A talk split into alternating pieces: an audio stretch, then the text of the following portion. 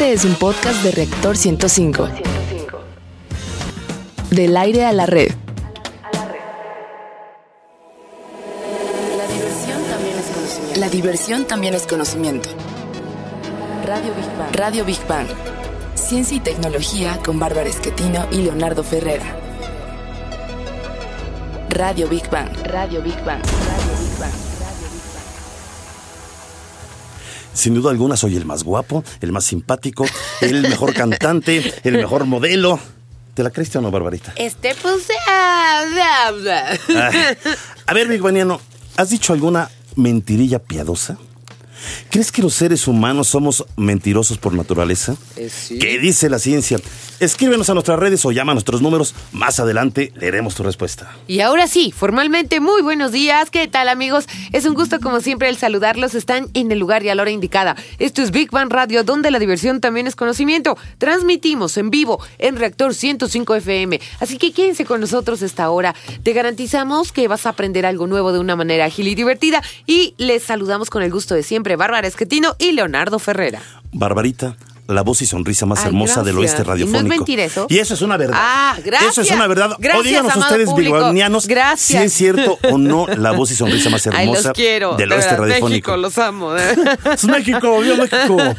Queridos biguanianos, qué gusto saludarlos. Niño Godzilla, nuestra mascota oficial, ¿cómo estás? ¡Ah! Muy bien, excelente. También saludamos a nuestro corresponsal, Pik Barliovsky, el ruso de Rusia. Y a nuestros amigos intrusos, la cúcara voladora y el grillo afónico. Ven, grillo, rápido, vente, rápido. Ven, grillo. Bríncale, bríncale aquí al micrófono. Excelente, muy bien. Hay obsequios, recuerden nuestras líneas de contacto 5601-6397 y 5601-6399. En Facebook nos encuentras como Big Bang Radio y en Twitter como Big Bang-Radio 1. ¿Y cuál es el menú de hoy, Barbarita? Pues ahí les va. En nuestra sección Exploradores del Infinito, dedicada al universo y su grandeza, aprovechando que esta semana se celebró el Día Mundial del Agua, hablaremos de los llamados planetas océano. En la sección Gigante Azul dedicada al planeta Tierra y la importancia de su biodiversidad, siguiendo con el tema del agua, pero ahora a la inversa. ¿Te imaginas un día sin agua? ¿Cómo sería nuestro planeta sin agua? Ay Dios. En nuestra sección Materia Gris, dedicada a los avances de los laboratorios y los principales proyectos científicos y tecnológicos, hablaremos de la importancia del amor a los enfermos terminales y la gran labor que realiza eh, diversas fundaciones en el mundo. En la sección Construyendo Puentes, dedicada a los grandes personajes de la historia y los logros del hombre por alcanzar sus sueños, hablaremos de una invención que revolucionó la cultura. Sin este invento, en verdad, no podríamos ni siquiera nosotros estar aquí. Nos referimos a la imprenta. Y para cerrar, como siempre, bien y de buenas, en nuestra sección Divulgando Humor, donde lo más inverosímil, raro o curioso también es ciencia, hablaremos de mentiras, que son 100% verdad. ¿Sabías que mentir de acuerdo con la ciencia es parte de la naturaleza y la evolución humana? Yo no sé. Eh, yo no Yo sé. por eso soy el más guapo, soy el más simpático. A ver, nuestro corresponsal, el ruso de Rusia, nos dice que le subas a tu radio y vamos a nuestra primera sección. Exploradores del infinito. A ver, Leo. ¿Crees que seamos el único planeta con agua? Ya hemos hablado de vida en otros planetas, pero ahora esta pregunta es más específica. ¿Crees que seamos el único planeta con agua o al menos con suficiente agua? M- Mira, ah, a ver. Sí, ¿no? A ver, Sí. con suficiente agua, digo, es que somos 70% agua, o sea, Ajá. nuestro planeta. Que exista otro planeta que al menos sepamos que tenga el 70% al menos de agua. Pues todavía no. Todavía no lo sabemos. Sí. Que sabemos que hay planetas que tienen alguna porción o está congelada o está en forma de vapor, sí, eso sí. Ok, bueno, pues un planeta océano también Océano. denomina, océano, es, Océano. hay planetas que se llaman océano y también son denominados mundo acuático. Es un tipo hipotético de planeta cuya superficie estaría completamente cubierta por un océano de agua u otros líquidos o fluidos y por tanto no poseería ni islas ni continentes o tierras emergidas. Bueno, en esos planetas, según se cree, los océanos tendrían cientos de kilómetros de profundidad, mucho más profundos que los de la Tierra.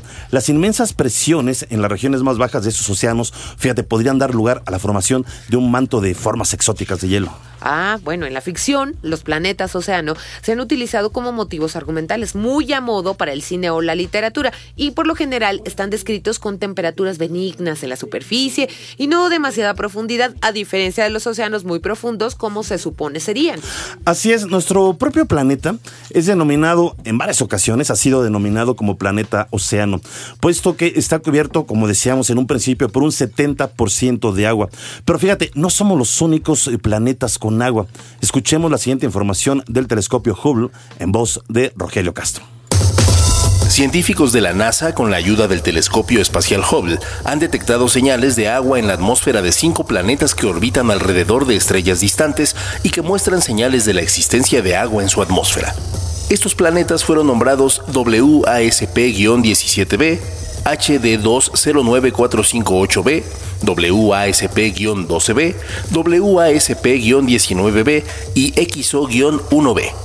Estos exoplanetas son similares a Júpiter, gigantes gaseosos que orbitan a muy poca distancia de su estrella, por lo que la presencia de vida no es posible. Sin embargo, el telescopio espacial pudo detectar vapor de agua en la luz que se reflejaba en sus nubes. Big Bang. Recientemente se ha descubierto que hay agua en otro planeta del sistema solar. Este planeta es Mercurio y el agua está en los polos como ocurre con Marte. También se cree que hay agua en nuestra luna y en la luna Europa de Júpiter. Bueno, y hay otros objetos astronómicos eh, como los cometas, de los que también tienen agua. Claro. Pues finalmente esa, eh, digamos, cola que vemos en los cometas, finalmente, pues es hielo que se va derritiendo finalmente, ¿no? Sí. Bueno, pero como decíamos al principio, el sueño del hombre porque exista agua y vida en otros planetas se ha descrito en muchas películas y también en muchos, muchos libros. Y exactamente, fíjate, hoy vamos a empezar es la primera vez que metemos a nuestra querida amiga Cecilia, Cecilia Cune, escritora y periodista. Que, fue su cumple. Felicidades, happy sí, birthday to sí, you. Eh, felicidades. felicidades. Felicidades. Oye, a ver, mi querida Cecilia, este es la primera vez digo que entras en esta sección. Y tiene mucho que ver finalmente la literatura cuando hablamos o imaginamos que hay planetas que, mundos, tienen, ¿no? que tienen mundos, que tienen Eso. agua. Nos hemos imaginado en la literatura y en el cine que hay planetas que hay seres. Para si hay seres, pues se supone que hay agua, ¿no? ¿Qué dice la literatura, mi querida? Pues lo del agua la literatura dice mucho, pero de los planetas también. Ajá. Y nosotros que llevamos hasta... Ay, pobrecita, Viene venía corriendo. corriendo. Llegó corriendo. Viene corriendo y no hay elevador, que eso no les importa a nuestros Ya, ya, radioescuchas. Pero, ok.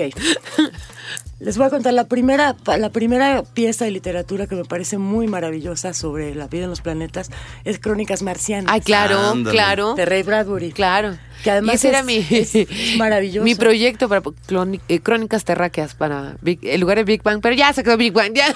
Ah, ya. Ya, antes, ya. sí, cierto. Antes de ser Big Bang Radio iba a ser crónicas. Terráqueas. Ajá, pero bueno, acabo Y siendo lo Big que Bang es maravilloso, que bueno que ya lo leíste tú. Sí. Ya estamos, ya sabemos que Marte existe, ya hay una suerte, suerte de seres humanos más marcianos que viven ahí. Entonces se divide en cuatro expediciones, ¿te Sí. acuerdas? Sí, sí. Entonces es maravilloso porque te van poniendo personajes marcianos viejos, Sí. marcianos Ajá. jóvenes. Sí. Me encanta, Marte no es rojo, es azul. Sí. Hay un cuento de esos, no sé si te acuerdas, ¿Cuál? que nuestro protagonista, que siempre es el mismo, Sí. que es el que nos cuenta el cuento, decide que tiene que regresar a la Tierra, le dicen los doctores de allá, Sí. porque el aire azul lo está Acabando. acabando. Entonces se llama es el planeta verde. Entonces él decide que va a empezar a, plantar plantas como las de la Tierra en Ajá, Marte. Ajá. En general casi nunca le sale. Sí. Oh. Pero bueno. Pero, pero, Pero está, está, está Pero muy lo intenta, bueno. Lo intenta y es muy buena. Entonces, Ajá. y es increíble, fíjate, Borges dijo, Borges, Borges. bueno, Borges leía de todo, Sí. que de Crónicas Marcianas la, en la mejor parte es la tercera expedición. Ándale. Y se avienta una frasecita que tú vas a entender perfectamente bien cómo es el hombre. Ajá. Porque en ese libro lo que acaba pasando es que habla de religión, de cómo el hombre se destruye a sí mismo, Ajá. de cómo hay racismo entre marcianos y humanos, Sí. de cómo los viejos marcianos y los viejos humanos son exactamente igual Pues en todas todo lo que partes. dijiste, ¿no? O sea, Sí, como que muy parecido, exactamente. Es muy parecido, pero sí es, sí es muy, es muy fantástico. Eso lo tiene que leer todo el mundo. Ay, Ese pues, es uno y otro que es una sorpresa. A ver, ¿verdad? a ver, échale. Échale, échale, Ah, desde ¿verdad? mucha, desde mucha. Ustedes sí saben quién es Voltaire. Sí. Sí, Bueno, Voltaire escribió una de las primeras novelas de ciencia ficción. Ay, no Ah, es ¿verdad? cierto. ¿A poco? Sí. A ver, Ah, ¿verdad? échale. Se llama Micromegas. Ok. Micromegas es un personaje que viaja desde su estrella o planeta, nuestro aquí nuestro amigo el, el astrónomo Sirio, Ajá. y baja a la Tierra. Pero además, y baja, baja viajado de sus dos compañeros que se llaman como las lunas de qué, de Marte, de Saturno. de ¿Europa? No. No, Europa todavía no, ya te digo. Ay, bueno, las lunas. Pero lo- bueno, son sus dos compañeros. Antes de que descubrieran que había lunas en otros lados. Ajá, Y les ajá. pone igual. Sí. Él, él, él viene de Sirio. Y además es fantástico porque pues estamos hablando de un, un escritor de la ilustración. Que Claro, Claro, claro. La figura, ¿no? La principal Sí. figura. Bueno, de los principales representantes que de se la llama. Micromegas, pero ¿no te parece increíble? Me parece ¿Y cómo increíble. describe que es? Dice que mide, hazte de cuenta que es un gigante. Sí. ¿Y cómo describe las medidas? Sí. Porque dice ni siquiera una cuarta, una no sé qué, mide tantas veces el volumen de la Tierra, tantas veces el no sé qué de una planta. Oye, ¿no lo habrá visitado un marciano? Digo, o algo así a Voltaire. Pues, no, no sé qué podía. François Marie Arouet. Estoy Arouet, leyendo. François Marie Arouet. busca O sea, es su verdadero nombre, dice François Marie Marie Arouet, mejor conocido como Voltaire, escritor, historiador, filósofo. Pero eso yo nunca lo pensé. Ah, ¿verdad? Pero aparte con tanta micromegas que verás. exactitud, eh, decir cuánto miden los otros planetas, No, etcétera. no, no, ¿cómo- cu- ¿cuánto mide el personaje? Ah, el personaje. Porque dice que él viaja para acá y, y piensa una cosa, tampoco había nacido Verne. Ajá. Sí, es Entonces cierto, todo sí es esto del cierto. viaje de que baj- bajan de allá para acá. Sí. Sí, sí es cierto, sí es cierto. Fíjate esto que comentas, dice Micromegas, ¿Eh? ha sido considerado retrospectivamente como una de las primeras obras de ciencia ficción. Y estás hablando que esto es del siglo XVIII, ¿eh? Sí, claro. 1752. Órale, sí me Órale. gustó, sí me gustó. Oye, ¿sí se puede ¿Eh? Sí, se, se puede encontrar tanto que si vas a cualquier librería pides micromegas de Voltaire, es el que tiene el más rápido, el que más barato cuesta. Ay, ¿a poco? ¿Cómo crees? ¿En Te, serio? lo- te lo prometo. Salgamos de aquí, vayamos a una librería. Vayamos, vayamos, Vamos, pasemos el sí, viernes tu en algo cumpleaños ahí. productivo. No claro. sabes lo que dices, Ernesto, todo, no sabes lo que dices. Pero micro- Micromegas les va, les va a enseñar a todos los que nos están oyendo, que son chavos y no chavos, van a aprender mucho sobre la literatura en sí. Ok. Y es muy, dif- es muy fácil. Si te pones a leer otra cosa de Voltaire, ya nos echamos tú y yo un coñac durante tres horas. Bueno, Pues ustedes órale. de cualquier pretexto Mira, es bueno para leer y para, para brindar, ¿verdad? la librería. Oye, a ver, rapidísimo una pregunta. Dígame este, es pregunta obligada del día de hoy. ¿Has hecho alguna mentirilla piadosa? ¿Has Yo dicho? creo que ¿Has dicho? ¿Sí? Muchas. Venga, te creo. ¿Se Hoy te ha quitado? verdades. Dije verdades. ¿eh? Eh, ¿Se te ha quitado lo mentirosa? No. Oye, no le hables tan feito. No, así, ¿eh? espérate, es Se que te ha quitado lo No, mentirosa. espérate, espérate. Perdóname, perdóname, Bárbara. No, ese es de cuates, es de cuates. Pero sí está diciendo la verdad de los libros, ¿eh? No crean que se los Ah, no, de los claro, libros. por supuesto. De los libros sí. Sí. Fantástico, me gustó mucho. Venga, muchas, pues muchas gracias, gracias. muchas gracias, mi querida. Felicidades, Felicidades. de nuevo. Hoy te Gracias. vamos a festejar o qué vamos Sí. a hacer. Te digo, vamos a la librería para empezar. Venga, O- ok, órale, y para después, empezar. y después el Ya coñac. está. Venga, bueno, pues vamos a concluir la sección Exploradores del Infinito con Big Bang al momento. Y de acuerdo a los cálculos de expertos de la NASA, en nuestra Vía Láctea podría haber más de 10 mil millones de planetas potencialmente habitables. 10 Sí, mil y son ahí, millones nadie de hace nada. planetas potencialmente, bueno, ¿sabes lo que significa eso? Un Ahora, si son, vigila. si son potencialmente habitables, 10 mil millones, de acuerdo con la NASA, nada más en nuestra Vía Láctea, significa que tendrían agua. Si no, no podrían ser habitables. Oh, Oye, y bueno. antes de hacerle caso al niño Godzilla, porque ya sabes que siempre nos está presionando, queremos eh, eh, decirles, queridos Big Banianos, este es un servicio a la comunidad. Necesitamos donadores de sangre cualquier tipo para Juan Manuel Trujillo. Él se encuentra en el Hospital La Raza, en el sexto piso, en la habitación 658. Más informes al 5724-5900, extensión 23 012 23012 para Juan Manuel Trujillo. Cualquier tipo de sangre, muchas gracias de antemano. Muy bien, pues ahora sí, niño Godzilla, vente, se me ofendió como que se iba a echar un grito ya. No, pues que venga, venga, niño. Godzilla. El niño Godzilla nos dice que vayamos a la siguiente sección. Gigante azul.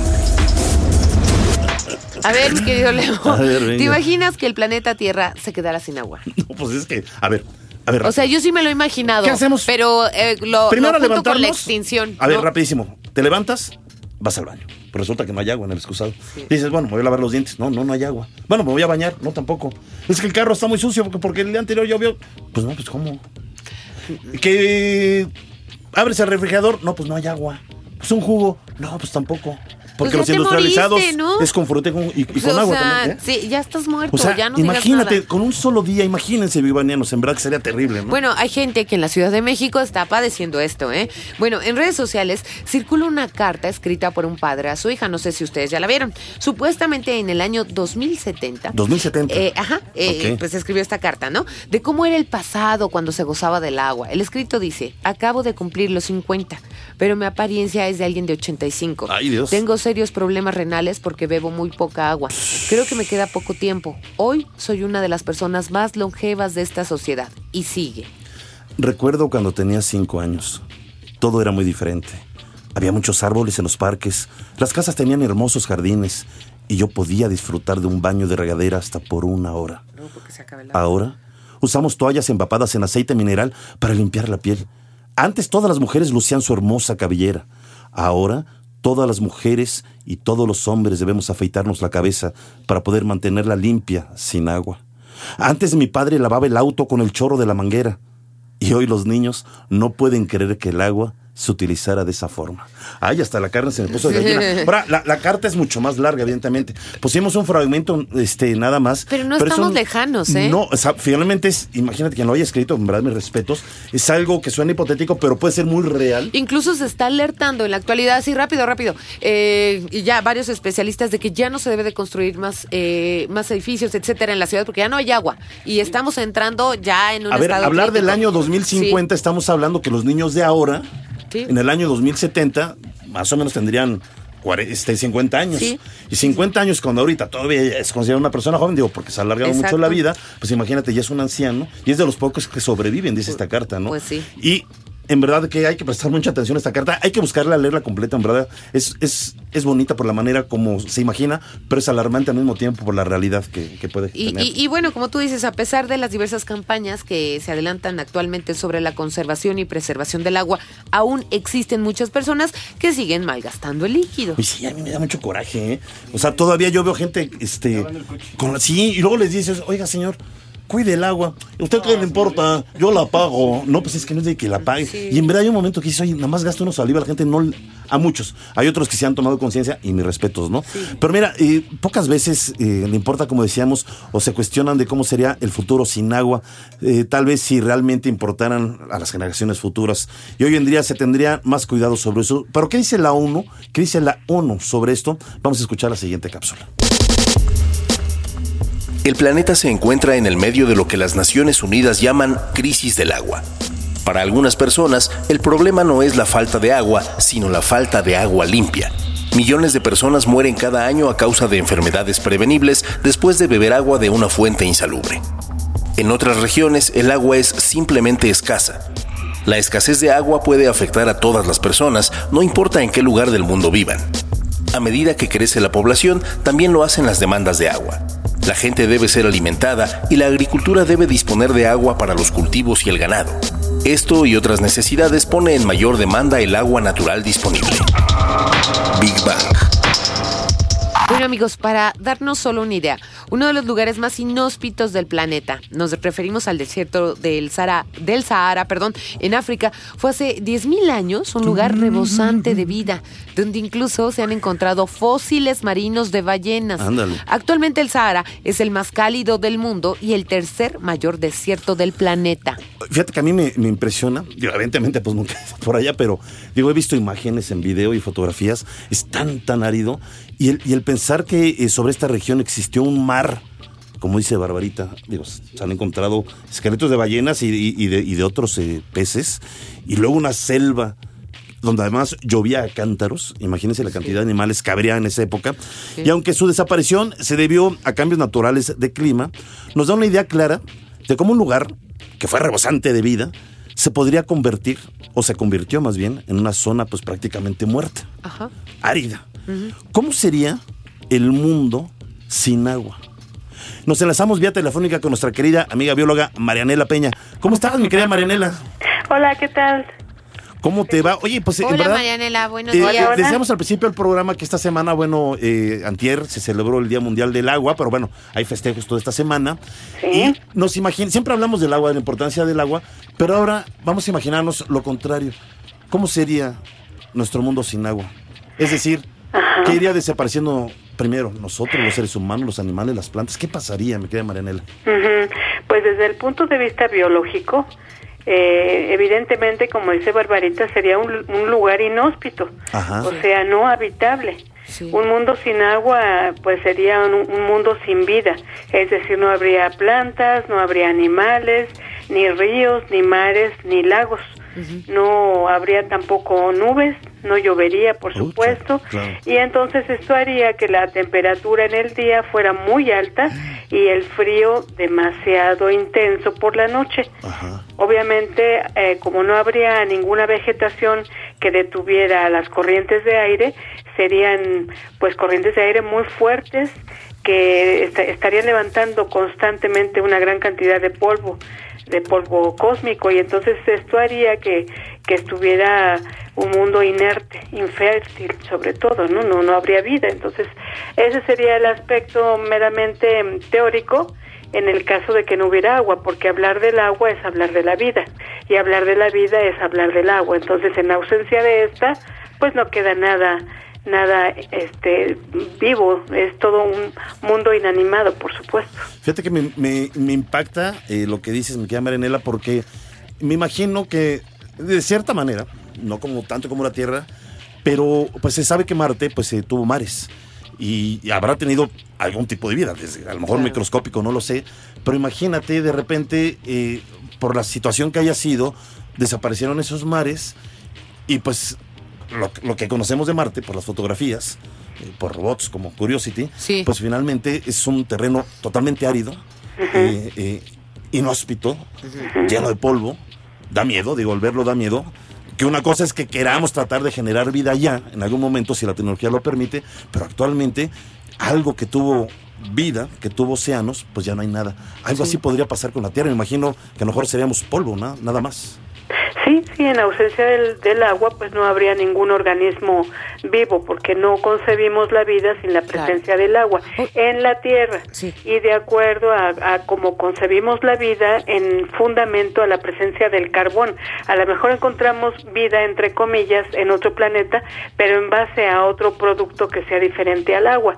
Pero son ya cuestiones de, de mucha, mm, pues muy, muy complejos, ¿no? De, de poder eh, dislucidar algo que no tenemos eh, aquí eh, eh, el resultado de esos estudios físicamente. Entonces podemos hacer muchas elucubraciones. Lo que sí es una realidad es que en la Tierra, en nuestro planeta, no hay vida si no hay la presencia del agua. Marianela, así rápidamente, un cálculo. ¿En cuánto tiempo desaparecería la vida en el planeta Tierra a partir de que no hubiera agua? Pues empezando por el ser humano, sí. podemos dejar de comer podemos dejar de tomar agua, pero no más allá de una semana quizás. Entonces, los organismos más este eh, eh, pegados al agua, pues somos nosotros, porque somos 70% de agua. Entonces, si no estamos hidratándonos constantemente, es cuestión de horas. ¿no? Sobre todo, por ejemplo, la gente que tiene una diarrea muy fuerte, una infección, que, que tenga pérdida de agua, la muerte es inminente. Y eso sucede desde un organismo eh, unicelular hasta el hombre. Es muy rápido. Compren una digo eh, corten una flor y vean cuánto tiempo dura sin agua Sí, claro. Es unas horas. Entonces, en unas horas podría quedar el, el planeta vacío. Ah, caray. Sí, sí, sí, definitivamente. Y sobre todo tomar en cuenta, nada más recalcar eso, me queda Marinela, tú lo conoces muy bien como bióloga, pues es una eh, porción del agua eh, disponible en la Tierra, es una porción muy pequeña la que realmente podemos utilizar. Gran parte está en los océanos, es salada.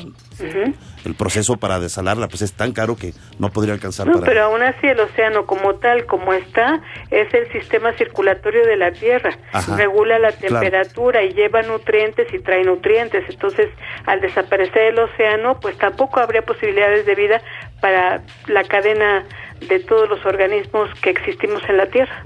Así es. Y bueno, otra porción grande está en los hielos y el agua dulce pues es creo un 1% nada más, ¿no? La que podemos utilizar. Y gran parte se va a la industria, o sea que ¿qué nos queda?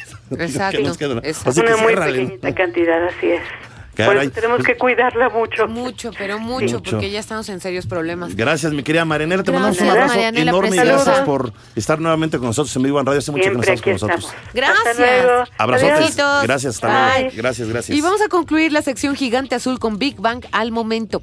A ver, ¿cuánto tiempo podemos sobrevivir sin agua? ya se lo había preguntado a Marianela. Y aunque se han reportado casos excepcionales de personas que llegan a sobrevivir hasta 12 días. El tiempo por medio de sobrevivencia es de, fíjense, de 3 a 5 días. O sea, un poquito todavía menos de una semana, en verdad. Vamos a nuestra siguiente sección. Materia gris. A ver, mi querida Barbarita. ¿Qué pasó? A ver, yo, yo quiero decir que este tema es un poco delicado, ¿no? Y además está alarmante, diría yo. ¿Sabías, Leo, que el cáncer no es una enfermedad nueva, Leo? Pues claro que no es. Es. ¿Es enormemente antigua, yo digo. Sí, fíjate que sí, tienes toda la razón. Pues los egipcios ya lo trataban quirúrgicamente alrededor del año 600 antes de Cristo.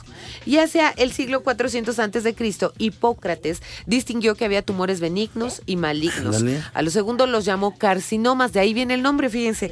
¿Qué significa Ah. cangrejo? En referencia a la forma que observó en los tumores malignos. ¿Cangrejo es carcinoma? ¿Sí? Ah, caray. Pero fíjate que, aunque no es una enfermedad nueva, la incidencia del cáncer, si ustedes habrán dado cuenta, birbanianos, cada vez escuchamos Sí. mucho más Sí, casos sí. de cáncer, van en aumento.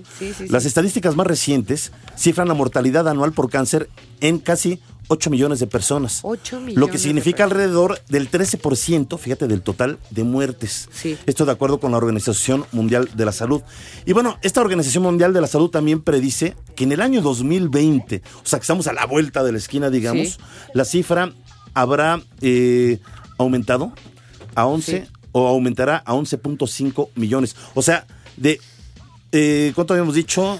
Acá está, acá Del está. el dato. 13%. Ajá, ajá. O sea, va a aumentar mucho más en tres años más y habrá ascendido a 11.5 millones Millones de personas. de personas. Diagnosticadas, De 8 ¿eh? millones de personas a 11 millones de personas, 8, 9, 10, 11, más de 3 millones. Y eso va a ocurrir en tres años más. O sea, es Eh, muchísimo. eh, exactamente. Bueno, la Organización Mundial de la Salud alerta de que en las próximas dos décadas se espera un incremento del 70% de nuevos casos de cáncer. dos décadas. Así que se prevé llegar a 24 millones de nuevos diagnósticos debido al crecimiento demográfico y al envejecimiento de la población, en comparación con un estimado de 15 millones por año en, en el 2015, que fue esta estadística. Bueno, la última hace dos años, pero realmente esto lo, lo- lo va a superar lo que acabo Sí, de decir. sí, bueno, sí. el Fondo Mundial para la Investigación del Cáncer, esta organización internacional muy importante, alertó de que en los próximos años la incidencia de la enfermedad podría aumentar de forma drástica, bueno, ya lo están diciendo todos, y recalcó que los casos de cáncer se detectan cada año y son cuatro veces más que las infecciones por. VIH. Y para entender mejor esto, cómo se forma un cáncer, vamos a escuchar la siguiente cápsula. El cáncer es una enfermedad en la que las células se multiplican de forma descontrolada, invaden los tejidos circundantes y se extienden a distintas partes del organismo en un proceso llamado metástasis. La invasión y la metástasis son los rasgos clave que distinguen los tumores malignos. El cáncer puede darse en principio en cualquier órgano del cuerpo y a cualquier edad. La idea de que es una enfermedad incurable debe contemplarse como un mito. La mayoría de los cánceres pueden tratarse. Muchos de ellos pueden controlarse con éxito y algunos curarse por completo.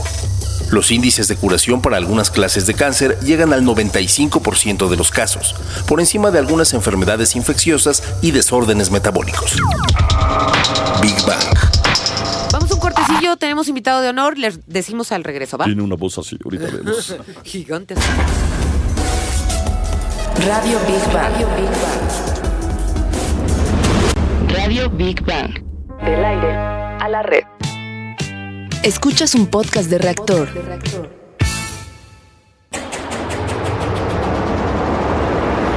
Radio Big Bang. Radio Big Bang. Ya estamos, ya estamos de regreso en Big Bang Radio. donde la ¿Estamos diversión- diciendo verdades o mentiras? bueno, sigue, sigue. Donde la diversión también es conocimiento y estamos hablando del cáncer y el aumento de esta enfermedad en el mundo. Y de manera importante hay que destacar, fíjense, que esto es verdad muy sí. importante, que el amor y los cuidados y el apoyo mutuo durante todo un proceso de enfermedad garantiza sin lugar a dudas una mejor calidad de vida para los pacientes que tienen esta enfermedad y sobre todo digo para cualquier paciente terminal el amor el abrazo el Y, cariño y- y verdad sabes que, Leo, y sobre todo que eh, ya va en aumento. Yo, yo te lo he comentado muchas veces. Eh, un amigo y yo, un amigo muy querido, Jorge Navarrete, eh, eh, pues teníamos ahí esta teoría de que en algún momento en la raza humana, si no se controla esta pandemia del cáncer, porque ya es pandemia, aunque no lo quieran decir así, pues vamos a, a, todos a tratarnos algún tumor o morir de alguna especie de tumoración. A mí, digo, se me hace alarmante los casos que hay en México. a ver, ¿no? Sí, lo que pasa es que una pandemia más bien es por cuestiones de contagio. Claro, contagio. Cuando pasa de una Pero me estoy, me estoy refiriendo a que ya es eh, en el orbe. O sea, está todo el mundo padeciendo de cáncer. Y fíjate, yo he leído muchos artículos, en verdad, y, bastante interesantes. son públicos, se meten en internet, una cantidad enorme de, artículos que hablan de los alimentos industrializados, cómo los alimentos industrializados finalmente y su proceso han derivado en muchos casos de, de, y no nada más eso, las pinturas, eh, lo que respiramos, lo que es bebemos. Que todo era naturalito antes. O sea, todavía hace 100 años todo era naturalito. Y el detonante del estrés, ¿no? todo, el detonante del estrés y una mala calidad de vida. Exactamente. Eh, también los servicios médicos o la seguridad social ya, ya se está viendo rebasado.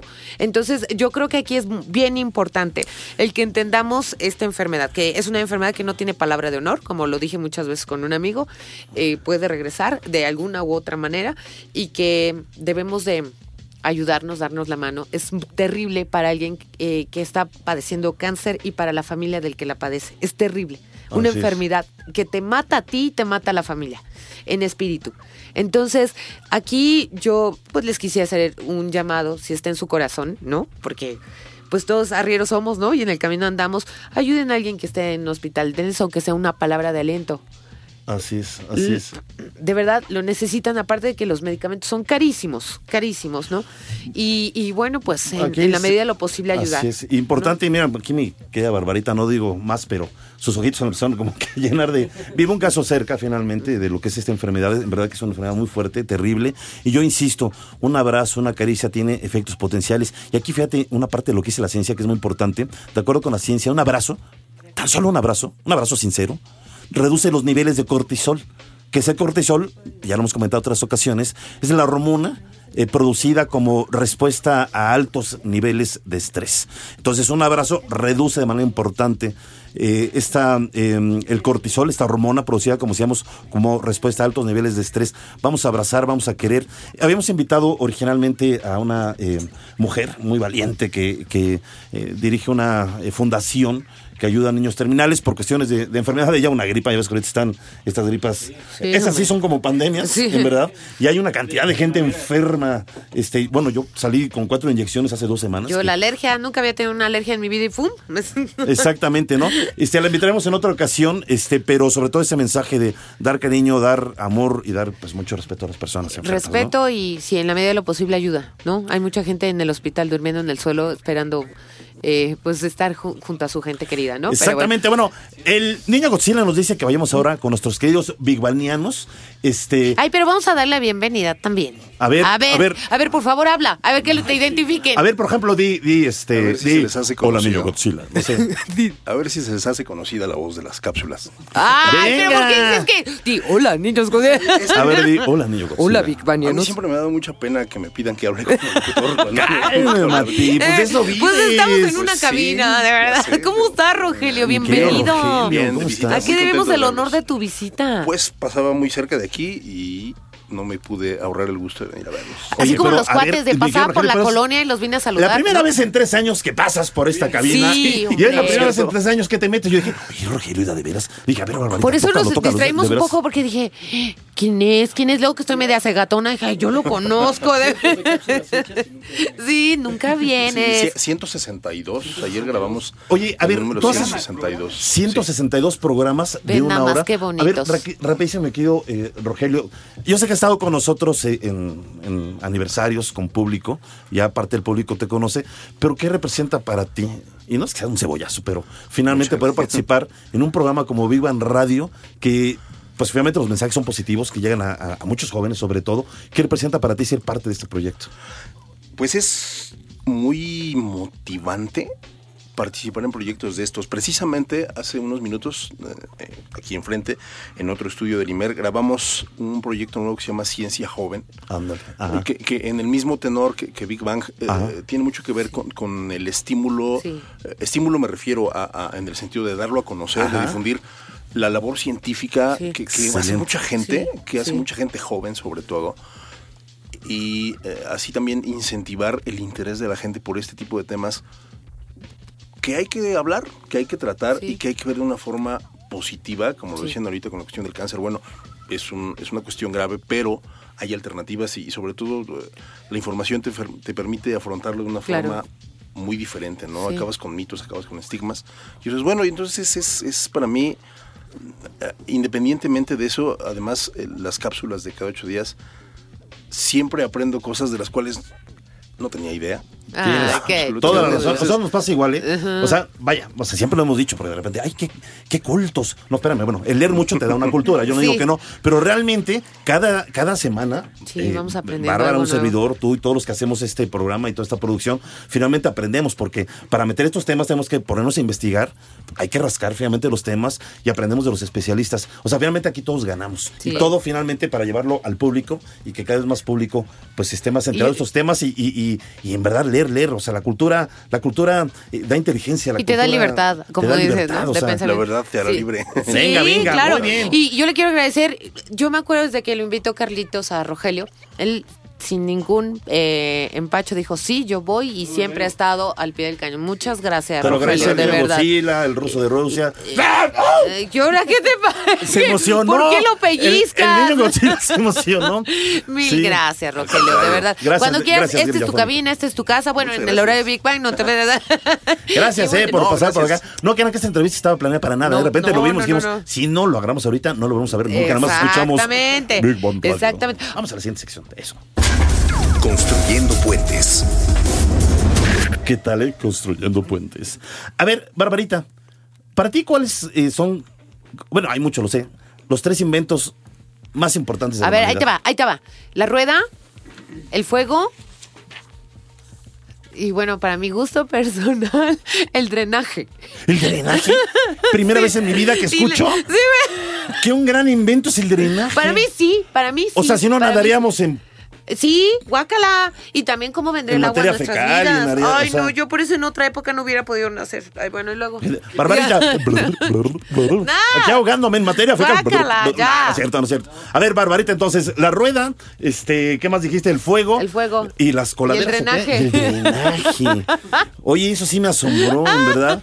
Bueno, a ver, hacia el año 1459 y años anteriores, los libros eran difundidos a través de las copias manuscritas que hacían monjes y frailes. Y era por encargo pues, del propio clero, o de reyes o, o, de los nobles. Claro. Pero fíjate, a pesar de lo que se cree, no todos los monjes, y era una gran cantidad, ¿eh? No todos los monjes sabían leer ni escribir. Bueno, era más bien que realizaban la función de copistas, imitando letras y signos que en muchas ocasiones no entendían. Las ilustraciones y las mayúsculas eran producto decorativo y artístico del propio copista, que decoraba cada ejemplar según su gusto o visión. Bueno, cada uno de estos eh, trabajos podía requerir hasta 10 años, dependiendo del tamaño del manuscrito o libro. Incluso se quedaban muchos ciegos en el, en el Yo camino. me imagino ¿eh? como si nos dieran Sí. una enciclopedia en japonés. O sea, que no entendemos nada. Imagínate, ¿no? En verdad, Sí. letra por letra. Y además Sí. que quedara como de la forma como que, o sea, que tiene que ser y que fuera una enciclopedia, pues nos íbamos a tardar años. Sí. Totalmente de, de acuerdo. Y además, se tardaban muchas horas, ¿eh? En cierta hora se iba la luz, sobre todo en Europa. Hay lugares donde la luz eh, que cae, bueno, se cae mucho más rápido eh, que, en, el- que en la parte del continente americano. Imagínate, y todo era con velas. Pues, ¿Cómo no se van a quedar ciegos y. Bueno, qué barbaridad. Bueno, la Ya- imprenta. Ya, se- ya se puso a reflexionar. La imprenta. Para mí, yo en lugar de decir las coladeras Ay, o el ya, drenaje, Leonardo, pues imagínate. Nos estamos evitando muchas enfermedades, es que- ¿sabes? Es que perdóname, no, no, no es que quiera regresar, pero empezaste muy bien. El fuego, en la rueda y las coladeras. O sea, por amor de... A mí me O gustan sea, esos inventos, ¿ya? Bueno, está bien. La imprenta, por favor, Barbarita, Ya. ¿dónde quedó? Ah, bueno, sí, claro, La imprenta cómo no, surgió no. cuando Gutenberg pensó que Mira, podría, que podría alemán. escribir una Biblia en mucho menos tiempo del que se tardaban los monjes copistas de la Edad Media. Para ello, fíjate, ideó una serie de tipos móviles que siguen hasta la fecha, ¿eh? con letras del abecedario. Estos tipos no eran más que moldes de madera rellenos con hierro que podían hacer eh, varias copas, copias Sí, a mayor velocidad. Salud. Salud. El proceso del invento fue lento. Ya, ya cuando logró, digamos, el invento fue muy rápido hacer estas copias, pero el proceso para perfeccionar bien el invento, pues fue muy lento y Gutenberg se tardó algo así como cuatro años en finalizarla y además acabó en la ruina. Pero ahorita vamos a hablar de eso. Pero en 1456 vio la luz el primer libro de la historia. Como saben, fue una Biblia, pero de apenas ocho páginas, que dio origen a lo que desde entonces hemos conocido como imprenta. A partir de este momento, la imprenta gozó de gran popularidad, ya que copiar un libro, lo que antes era una tarea de años, pasó a hacerse en apenas unos días. Para conocer un poco más de Gutenberg, por favor, presenta tu cápsula, Rogelio Castro. Ah, qué caray. Vamos, a escuchar la siguiente cápsula. Venga, Escúchala. Gutenberg nació en Maguncia, Alemania, en el año 1400 y falleció el 3 de febrero de 1468. Johann Gutenberg está considerado como el padre de uno de los mayores inventos de la humanidad, la imprenta. Sin embargo, el invento que supuso un gran avance para la humanidad supuso también la ruina de Gutenberg. Para poner en marcha su proyecto, tuvo que solicitar la ayuda de un prestamista y en pocos años se vio arruinado. Afortunadamente, la sociedad de la época fue justa y atribuyó a Gutenberg la invención de la imprenta moderna. Gutenberg murió pobre y solo, pero gracias a él, la imprenta ha reinventado el mundo del papel y hoy día ha dado grandes avances para el beneficio de la cultura y la humanidad. Big Bang. Preguntando cómo los grandes genios en verdad acaban solos y, y pobres como tu enamorado Tesla, ¿no? No, no es mi enamorado, oye, ni que fuera fantasma. O sea, yo soy su enamorada. Ah, bueno, está bien, está, O sea, está bueno, está bueno, está bueno. Oye, no, nada más rapidísimo, este, fíjate que estaba leyendo, murió en la calle solo. O sea, solo. Y tardaron días en, en saber Ay, quién era. pobrecito. Y hasta que alguien lo identificó y dice, pues fue Gutenberg, no fue el que hizo la, la imprenta. Ay, qué caray. O sea, ya después, eh, eh, al paso del tiempo, se le hizo justicia. Pero estuvieron a punto de no darle a él. Él, eh, como inventor de la imprenta moderna, porque sabemos que ya hubo otros prototipos Claro, desde antes, pero el claro. inventor de la imprenta moderna, y que hasta la fecha sigue, y bueno, obviamente se revolucionó, es eh, Gutenberg. Bueno, y hablando de Gutenberg, la imprenta y la edición de libros, fíjense que el Centro Nacional de las Artes, el CENART, realizará eh, próximamente en sus instalaciones una nueva edición del exitoso Picnic Literario. Creo que es la, la tercera edición, si mal no me equivoco. Y para festejar el Día Internacional del Libro Infantil, y la entrada va a ser gratuita. Fíjate qué maravilla. Las familias asistentes podrán com- eh, compartir lecturas y vivencias en torno a los libros durante la realización de picnic literario. Y el evento se llevará a cabo en las áreas verdes del CENART, que están bien Oye, bien bonitas. bonitos y árboles, sí, me en. Churubusco 70 y Calzada de Tlalpan. Exactamente. Y para que nos hable de picnic literario, nos enlazamos vía telefónica con la licenciada Azucena Galindo, directora de IBI, empresa que junto con el CENART organiza picnic literario. Buenos días, licenciada, ¿cómo está? Hola Bárbara, buenos días. Muy contenta de tener la oportunidad de hablar con su auditorio. Que Ay, con gracias. este preámbulo de la imprenta, pues sí, es muy pertinente hablar de un picnic en donde los protagonistas van a ser los libros y la palabra. Maravilloso. Oiga, qué bonito. A ver, ¿cómo es esto de que vamos a poder compartir lecturas y vamos? Me, me suena como muy familiar el Sí. picnic, ¿no? Ese es el propósito, compartir lectura, libros en un ambiente lúdico, Ajá. aparte al aire libre, que las áreas verdes del CENART son increíbles. Sí. Y como está, invitamos a familias y a todo mundo, porque realmente eh, los libros que va a haber aquí, las actividades en torno al libro y a la palabra, insisto, pues están, apelan a públicos de todas las edades. Claro. Y es esa invitación a, eh, como decimos, generar esta convivencia, este acercamiento gozoso, diferente al libro. eh, y el libro es solo el pretexto, es como la manera Exacto. para ponernos en contacto, para platicar, compartir historias que nos gustan o que nos inquietan, que nos emocionan o que no nos gustan. Eso es, generar ese encuentro a partir del libro y la palabra. ¿Y, y va a ser eh, dedicado a los niños? Pues los libros que usamos son básicamente de literatura infantil y juvenil porque IBI México, que es una asociación civil, Sí. llevamos 37 años trabajando en la formación de lectores y nuestra herramienta de trabajo es la literatura infantil y juvenil. Claro. Eh, tenemos una biblioteca aquí en la Ciudad de México, en la colonia Miscuac, Ajá. y ahí es donde tenemos este enorme acervo de literatura infantil y juvenil, y esos libros son los que vamos a traer aquí a CENART en canastas de panadero, Ay, en manteles, y sí, es una manera de... eh, pues hincarle el diente a los libros. Claro, que no les tengan eh, miedo los niños a leer, que, que además es la edad en la que debe de formarse el hábito. Pues en realidad sí es, entre más temprano empecemos mejor. De hecho, nosotros eh, aconsejamos y buscamos que los padres lean desde el vientre materno. El oído es el primer sentido que está desarrollado desde el vientre materno.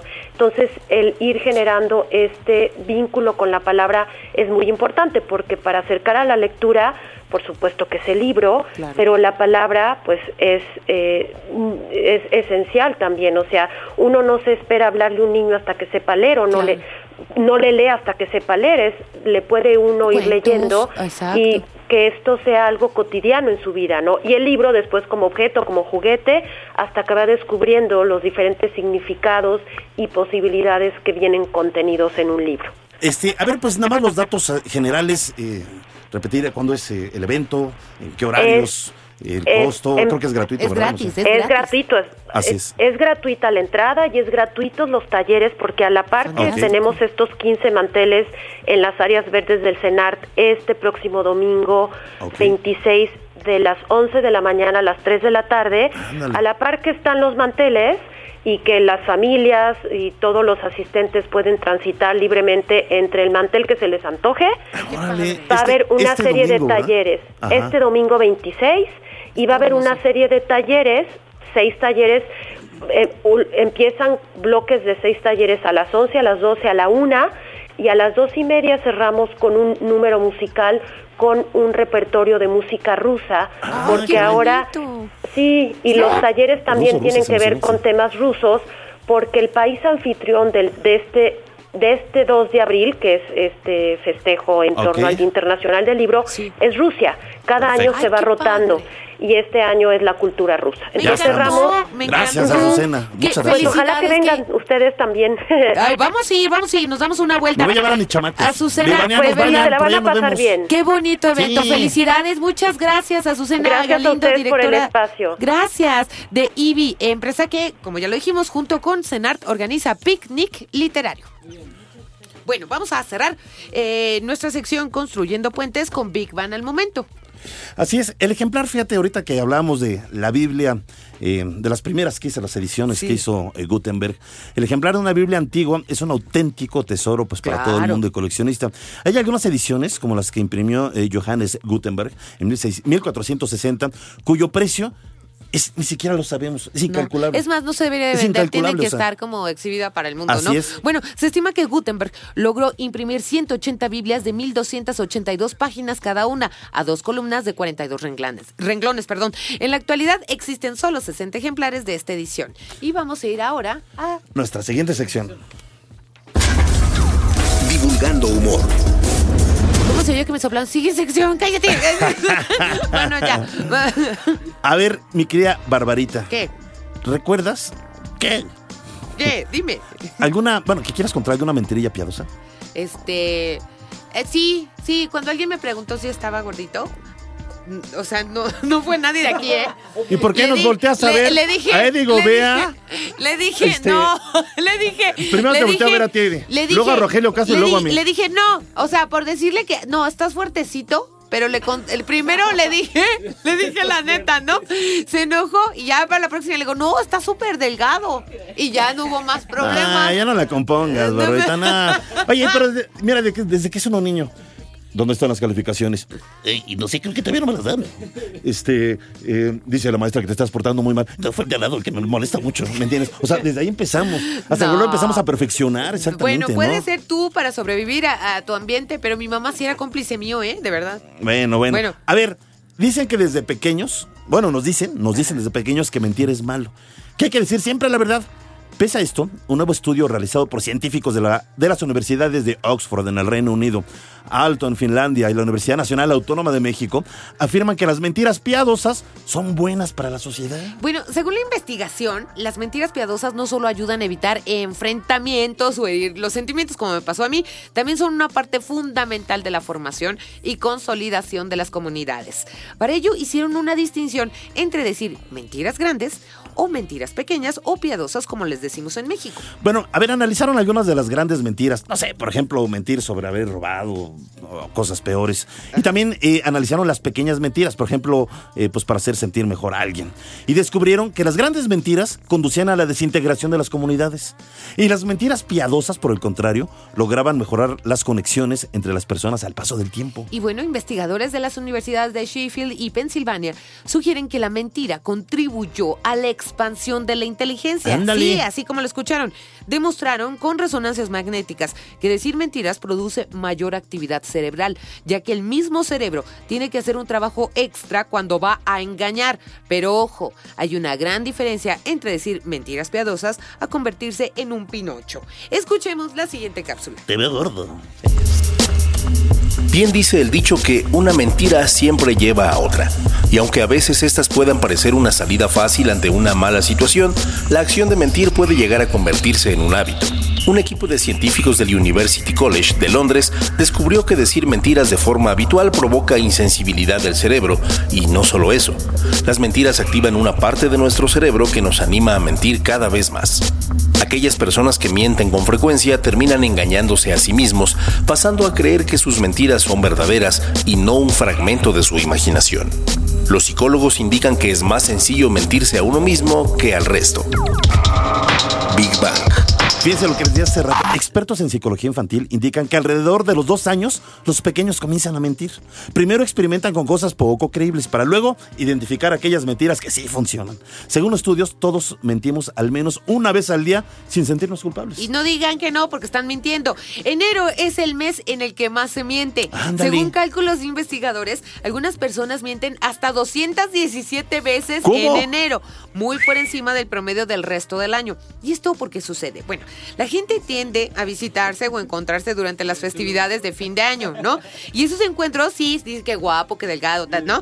Esos encuentros les presionan para mostrar que su Navidad o Año Nuevo fue bueno o estuvo lleno de cosas buenas, cuando a lo mejor fue lo contrario u odian esas fechas. Exactamente. Bueno, cuando estamos apurados también, fíjate, solimos mentir con más facilidad.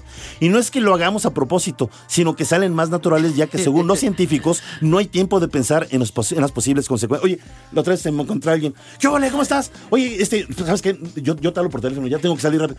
Pues ni siquiera se acordó de su nombre, ya ni, quién era. No, bueno. A ver, ¿quién miente más? ¿Los hombres o las mujeres? Las mujeres. Sí, porque somos más manipuladoras. Es neta, sí, las mujeres. Oye, esa sí fue una gran verdad. ¡Bravo! Dije la verdad. No, no es cierto. Bueno, sí, no, ya. Bueno, las del club feminista me las, van a Las investigaciones afirman que las mujeres mienten para evitar posibles conflictos, mientras que los hombres sucumben a los engaños como una forma de sentirse bien consigo mismos. Claro. Más concretamente, ellas, o sea, nosotras, mienten el 64% de sus conversaciones, mientras ellos lo hacen en un 36%. Agradecemos a la producción de controles técnicos digo vean la producción general Carlos Serrano, Ceci Mazariego asistiendo a la producción, branding creativo, Alain en la edición de las cápsulas Rogelio Castro, en la locución con la edición, en la recomendación de libros a Cecilia Kuhne y a todos nuestros investigadores y científicos que amablemente participan con nosotros en cada emisión. Y recuerden, queridos Big Banianos, sin ustedes este programa tampoco sería posible. Gracias por estar con nosotros. Gracias a nuestra mascota, el niño Godzilla, a ¡Ah! nuestro corresponsal, el ruso de Rusia, a nuestros amigos intrusos, la cúcara voladora y el grillo afónico. Nos despedimos, sus amigos mentirosos, no es cierto no es cierto, somos la neta del planeta, Bárbara Esquetino y Leonardo Ferrera. Hasta la próxima semana en punto, a las 11 de la mañana. Esto es Big Bang Radio. Gran, rápido, gran verdad. Este es uno de los mejores programas de radio en México de radio cultural. gran mentira que las coladeras sean un gran invento en la humanidad. Cierro con esto. Los queremos.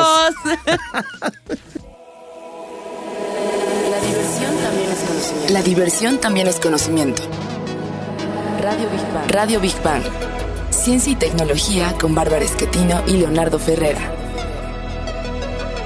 Radio Big Bang. Radio Big Bang. Radio Big Bang. Esto fue un podcast de reactor. Podcast de reactor. Del aire a la red.